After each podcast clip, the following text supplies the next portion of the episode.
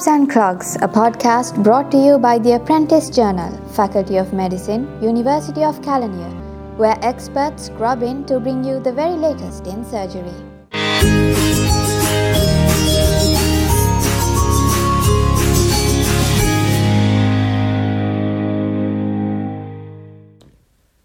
Welcome to Scrubs and Clogs, the podcast brought to you by the Department of Surgery, University of Kelaniya.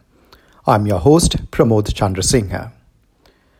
This is the second part of the discussion on gastroesophageal reflux disease. During the first part, we discussed about disease presentation, the available investigations, and some parts of its management. Let's now continue to see how surgery can help gastroesophageal reflux disease. Right, and uh, we have seen when patients are planned for anti-reflux surgery, they always have this uh, investigation called manometry. Why do you want to order this investigation prior to surgery? Yeah, I said the pH and impedance is important to uh, uh, diagnose reflux disease, but it is not mandatory.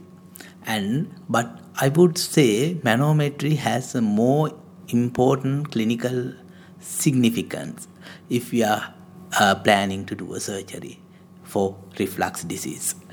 Uh, because uh, esophageal motility is important for the uh, esophageal contents to empty into the uh, stomach.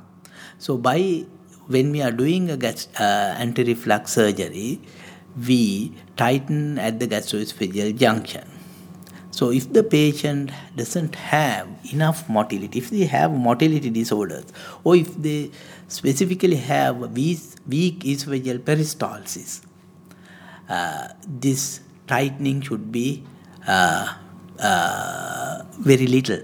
Otherwise, he will develop dysphagia. He will not be able to, he will find it more difficult to eat after the surgery.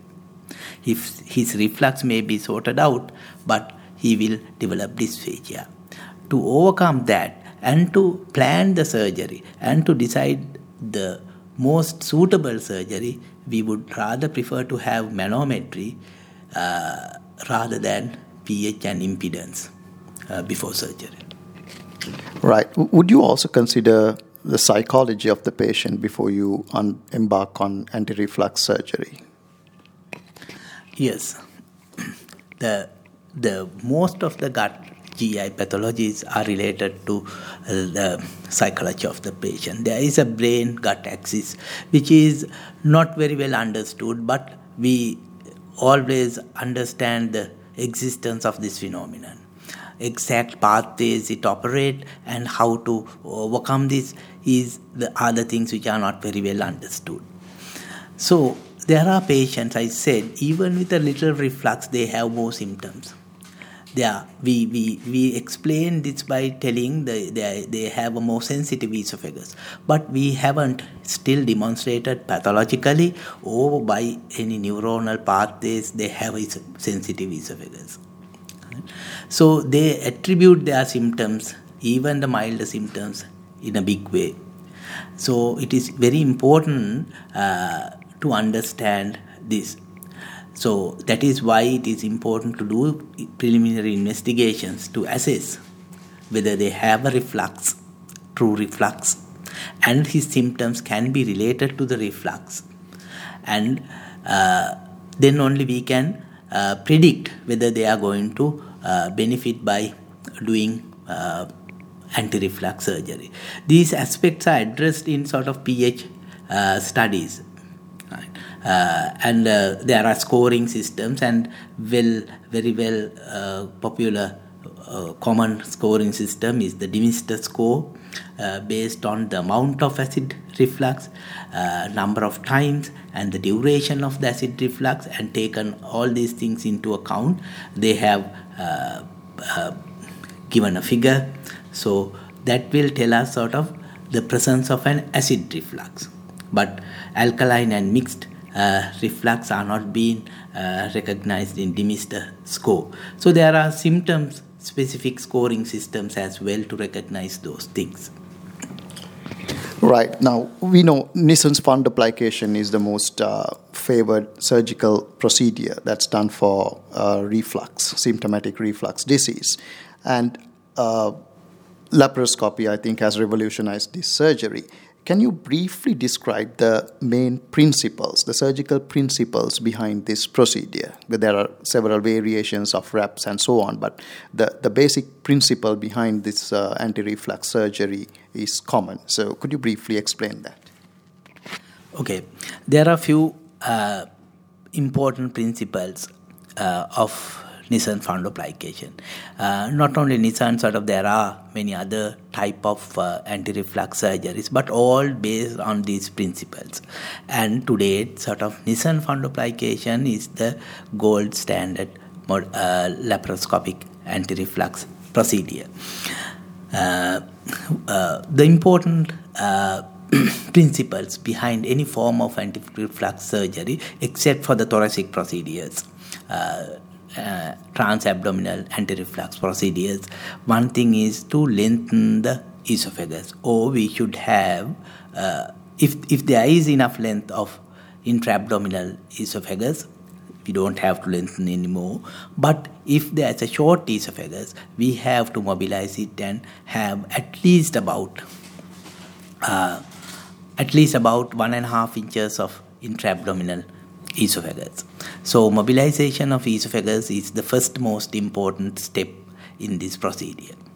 And you know, vagus nerve is very closely related to the esophagus, posterior vagus and the anterior vagus both. So, this is the main autonomic nerve which control the gut motility and the sphincter relaxation as well. So, if you damage these nerves, your surgery is uh, counterproductive. So, mobilization of the esophagus and lengthening the intra-abdominal esophagus while preserving the vagus nerve is the first most important uh, step of this surgery, whatever the procedure you do.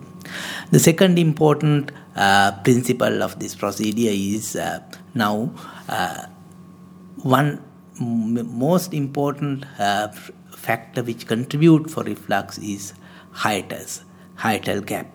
So the both that is the gap between crura.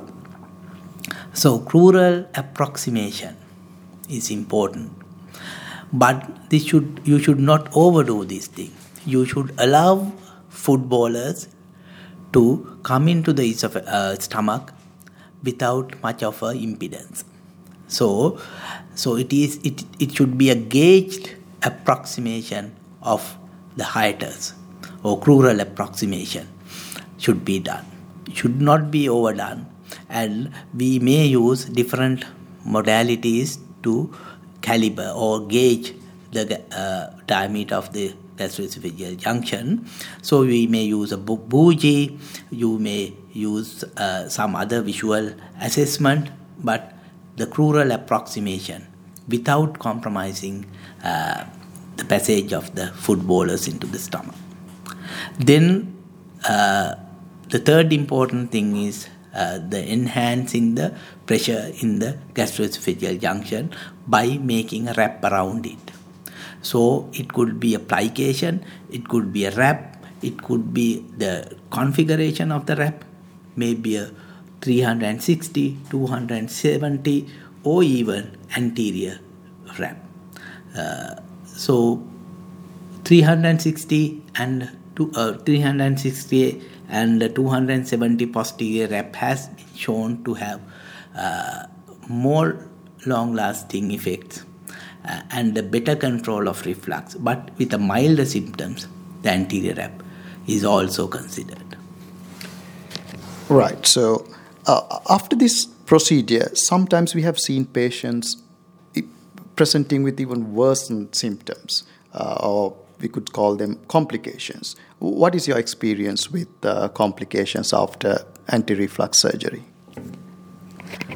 So, most common complications following anti reflux surgery is dysphagia. If the wrap is too tight, and the fact that patient is used to reflux and sort of a very loose uh, uh, lower gastroesophageal sphincter mechanism. So even with mild tightening of the uh, gastroesophageal junction or enhancing the pressure at the gastroesophageal junction may lead to some dysphagia. Uh, in fact, it is unavoidable, but patient get used to it. But if it is a troublesome dysphagia, that is a very disastrous symptom for the patient. And uh, sometimes you may have to go and undo it. And the commonest reason for this is to too tight uh, approximation of the crura. Uh, and the length of the wrap also matters this thing. So, uh, so we don't use uh, intrabolus pressure when you are creating the wrap, but uh, we, we, we usually try and avoid uh, a 360 wrap or too tight wrap when a patient uh, having motility disorder. And the wrap should be too uh, uh, very loose. If the wrap is too tight without mobilizing the fundus of the stomach, you may get uh, dysphagia very commonly. And the other problem, common problem is gas bloating they feel the stomach is bloated most of the time. They find it difficult to vent out the gas from the stomach. Uh, and here also, if it is so severe, we may have to uh, undo the wrap. So these are the two common complications which you may get. But the things like poor gastric emptying due to damage to the vagus, uh, and during surgery, rarely you may damage pleural, leads to pneumothorax, Bleeding is not very common, but short gastrics may bleed. Those are sort of immediate post-operative complications uh, uh, in fundoplication. Conversion to open is extremely rare. Right. So, in summary, gastroesophageal reflux disease is a common disease entity, and the uh, presentation, the, the symptoms might be non-specific. So, there are options like upper GI endoscopy, which will show you evidence of uh, reflux, uh, but confirmatory investigations like pH and impedance studies will confirm your diagnosis. And you need to select your patients well because there are multiple modalities of treatment, including lifestyle modifications, medications, and then surgical procedures. But before surgery, you need to correctly choose your patients, choose well with esophageal manometry and a psychological assessment as well. And then we discussed about the uh, basic principles behind anti-reflux surgery, the lengthening of the esophagus, the closure of the crural gap, and the tightness of the wrap, and then also the complications like dysphagia and belching. And if you are embarking on treating these patients, you need to uh, be aware of these and be able to also manage the complications and the long term management of the patient. Right, so I think we had a very fruitful discussion today, and we thank Dr. Sumudhu Kumarage uh, for joining us for this discussion and hope to see you with another interesting topic in the future. Goodbye.